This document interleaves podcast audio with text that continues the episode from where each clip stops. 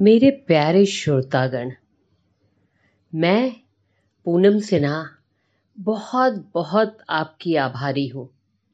मेरी पिछली कहानी आपने सुनी और उसे बहुत ही सराहा आपने, शायद मैंने सपने में भी इतना सोचा न था, जितना आपने पिछली कहानी घोसला को प्रोत्साहन दिया और मुझे एक और बार आप लोगों के सामने रूबरू होने का एक मौका दिया, एक अवसर दिया।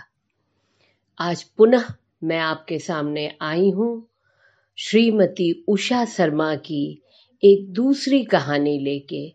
अत्यंत ही दिल को छूने वाली है, नन्हे रखवाले मेरी बगिया की। आवाज़ मेरी, पूनम सिन्हा की और ध्वनि संचालक दीक्षा सिन्हा।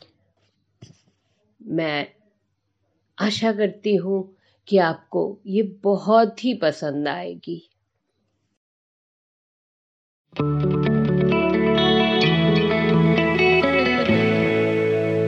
सक्षम नित्या उद्योग और कृतार्थ, चारों की चौकड़ी, चारों एक दूसरे से तीन चार महीने ही छोटे बड़े।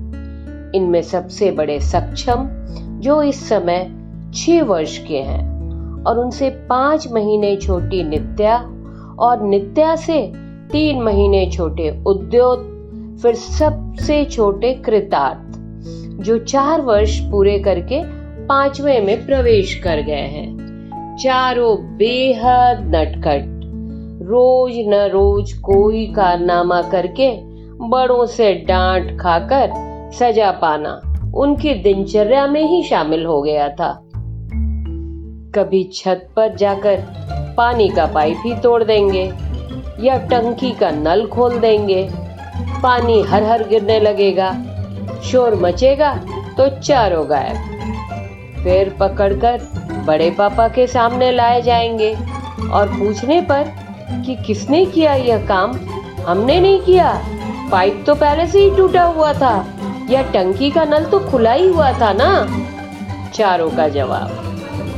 फिर चारों के कान ऐट कर एक एक झापड़ लगाकर, बड़े पापा उन्हें एक घंटा खड़े रहने की सजा देते थे।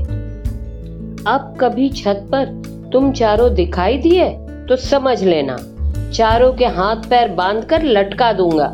कहकर बड़े पापा ऑफ़िस चले जाएँगे, पर चारों पर कोई असर नहीं। कान पकड़कर खड़े खड़े सबको देख देख कर मुस्कुराएँगे। उधर बड़े पापा गए और इधर चारों गायब। फिर किसी दिन पूजा घर में घुसकर प्रसाद का सारा मेवा लेकर भाग खड़े हो जाएँगे। तब बड़ी माँ के सामने पेशी होगी और पूछने पर कि भोग लगाने वाला मेवा कौन ले गया? चारों का वही जवाब, बड़ी माँ, हम लोग नहीं जानते हैं। तो क्या? भूत लेकर गया। गुस्से में बड़ी माँ पूछेंगी, उन्हें पूजा करके भोग लगाना था, पर डिब्बा ही खाली था। चूहा ले गया होगा, एक बच्चा धीरे से बोला। अच्छा चूहा डिब्बे खोलकर सारा मेवा खा गया? बहुत बात बनाने लगे हो तुम लोग। आने दो चाचा को। तुम लोगों की करनी बताती हूँ अभी। पर बड़ी माँ सच में बहुत तगड़ा चूहा था। वह मुँह में काजू दबाकर भाग भी रहा था। हमने उसे पूजा घर से निकलते देखा दूसरा बच्चा बोला और वह बाकी दोनों की ओर मुड़कर बोल, बोला तुमने भी देखा था ना? उनसे हुंकारी भरवाई उन दोनों को भी हामी भरनी पड़ी क्योंकि मेवे के भोग में तो वो लोग भी शामिल थे। बहुत कहानी सुनाने लगे हो तुम लोग। अब तुम चारों को कभी भी प्रसाद नहीं मिलेगा समझे? और अब कभी तुम लोगों को पूजा घर में देख लिया तो बड़े पापा से कहना पड़ेगा। अब तुम चारों की खैर नहीं। ज़रूरत से ज़्यादा शैतान होते जा रहे हो तुम लोग। बड़ी माँ बड़बड़ाते हुए नए सिरे से प्रसाद की तैयारी में लग जाती। फिर एक दिन शोर मच गया कि छत पर से किसी ने धेला फेंका है। एक राहगीर के सिर पर ही चोट लग गई। शिकायत दादा तक पहुँची। फिर चारों की पेशी हुई। किससे फेंका था ढेला? हम लोगों ने नहीं फेंका था दादा। चारों ने भोली सूरत बनाकर जवाब दिया। तो क्या, ढेला हवा में उड़ता हुआ आया और उस आदमी को लग गया? फिर किसी और ने फेंका होगा? उसमें से एक धीरे से बोला हाँ कोई और तुम्हारी तरह छत पर ढेला फेंकेगा। अपने को बहुत होशियार समझते हो तुम चारों। तुम लोगों का इलाज करना ही होगा। चारों चुप। बीरू छड़ी लेकर आओ तो दादा ने आदेश दिया। चारों अपना हाथ खोलो, फिर सटाक सटाक, चारों के हथेली पे प्रसाद दे दिया गया। चारों हथेलियाँ सहलाते खड़े रहे। अब यदि सुना कि किसी को ढेला लग गया या चोट लगी तो तुम चारों को इससे भी अधिक मार पड़ेगी, समझे? चलो कान पकड़ कर खड़े रहो और तुम चारों का नाश्ता पानी बंद। बस फिर वही चारों कान पकड़कर खड़े रहेंगे। जैसे उन्हें यही आशा थी, यह कोई नई बात तो थी नहीं, ये तो रोज का ही कार्यक्रम था। बस इसी तरह रोज कोई न कोई गुल खिलाकर, कभी बड़े दादा से, कभी छोटे दादा से, कभी दद्दू दादा तो कभी चाचा लोगों से कान अठवाकर उसी तरह कान पकड़े खड़े नज़र आते। सबको देख देख कर मुस्कुराते जैसे कह रहे हो, देखिए, हम लोग फिर खड़े हो गए। बस इसी तरह चारों एक साथ खेलते कूदते, पढ़ते, डांट खाते बढ़ रहे थे, पर चारों में दोस्ती अटूट थी। लेकिन इन्हीं चारों से मुझे अपनी फुलवारी की सुरक्षा का भय सदा लगा रहता था। पता नहीं ये चारों कब क्या कर बैठे? और एक दिन वही हुआ, जिसका मुझे डर था। उद्योग जी शिकायत लेकर पहुँचे। दादी, देखिए, नित्या ने आपका एक फूल तोड़ लिया है। फूल तोड़ना सुनकर मेरा तो पारा ही चढ़ गया। गुस्से से बोली, बुलाओ नित्या को। बस, उद्योग जी दौड़े नित्या को बुलाने, जो दरवाजे के पीछे दुबकी खड़ी थी। मेरी आवाज़ सुन के धीरे से सामने आई, और उस पर तो निगाह पड़ते ही मेरे लिए हँसी रोकनी मुश्किल हो गई। बड़ी जतन से उसने अपना श्रृंगार किया हुआ था। अपने बालों में न जाने कितने रंग बिरंगे क्लिप लगाए थे। माथे पर तीन चार बिंदिया सटी हुई थी। काजल आँख के अंदर कम, बाहर अधिक शोभा दे रहे थे। और शायद अपनी मम्मी का लिपस्टिक का भी पूरा प्रयोग अपने होठों पर किए हुई थी। शायद उसकी मम्मी कमरे में नहीं थी और उसके लिए बढ़िया अवसर था जिसका भरपूर उपयोग किया जा सके। वह सिर झुकाकर सामने खड़ी हुई। अब मैं कैसे उसके श्रृंगार पर पानी फेर देती? बड़ी मुश्किल से हँसी दबाकर पूछा, तुमने क्यों फूल तोड़ा? मैंने मना किया था ना? पर दादी उद्योत ने भी तो तोड़ा था। अपनी आँखें मटका कर बोली, क्यों उद्योत तुमने भी फूल तोड़ा था। मैंने उद्योत का कान पकड़कर पूछा। अब वो सिर झुकाकर खड़ा था। सॉरी दादी, गलती से टूट गया। अब नहीं तोड़ूँगा। तुम लोग रोज ही सॉरी कहते हो और रोज वही काम करते हो। मैंने गुस्से में कहा, अब कैसे इन्हें समझाएँ? पर समझाना तो आवश्यक है। अन्यथा ये लोग तो पूरी बगिया ही उजाड़ लेंगे। अतः हमेशा की तरह समझाना शुरू किया। जानते हो, भगवान जी सब देखते हैं। फूल तोड़ने से वो नाराज़ हो जाते हैं। सोचा था भगवान जी से शायद ये डर जाए। नन्हे कृतार्थ, जो पास में ही खड़े थे, मेरा ये डायलॉग कई बार सुन चुके थे। आगे बढ़कर मेरे ही कहे वाक्य को उद्योग को समझाकर पूरा करने लगे। हाँ उदी। उद्योग को वह उदी कहता था। भगवान जी सब देखते रहते हैं। फूल तोड़ने से भगवान जी नाराज़ हो जाते हैं। तो फिर अगले जन्म में वह तुम्हें फूल बना देंगे और फूल को उद्योग तो वह तुम्हें तोड़ देगा। कहकर वो मेरी ओर देखकर बोला, है ना दादी? उसकी कच्चे सुनकर मुझे तो हँसी आ गई। हाँ मेरे दादा, मैंने हँसते हुए कहा अच्छा तुम ही लोग देखो, फूल पेड़ में लगे कितने सुंदर लगते हैं। इससे तुम्हारा घर सुंदर लगता है, फूलों से खुशबू आती है। तोड़ोगे तो कैसे खुशबू आएँगे? अब नहीं तोड़ोगे ना?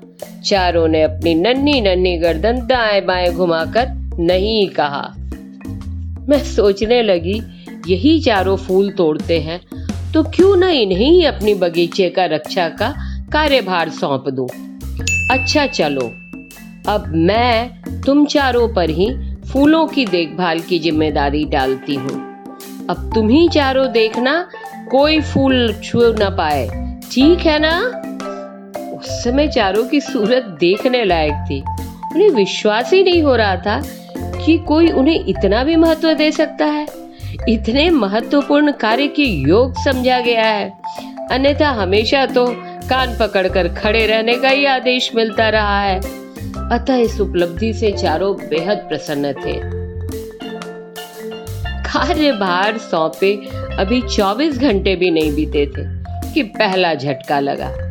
उद्योग जी, एक संटी हाथ में लिए दौड़ते मेरे पास आकर हाफते हुए बोले, दादी, देखिए एक भौड़ा आपके फूल पर बैठ गया था।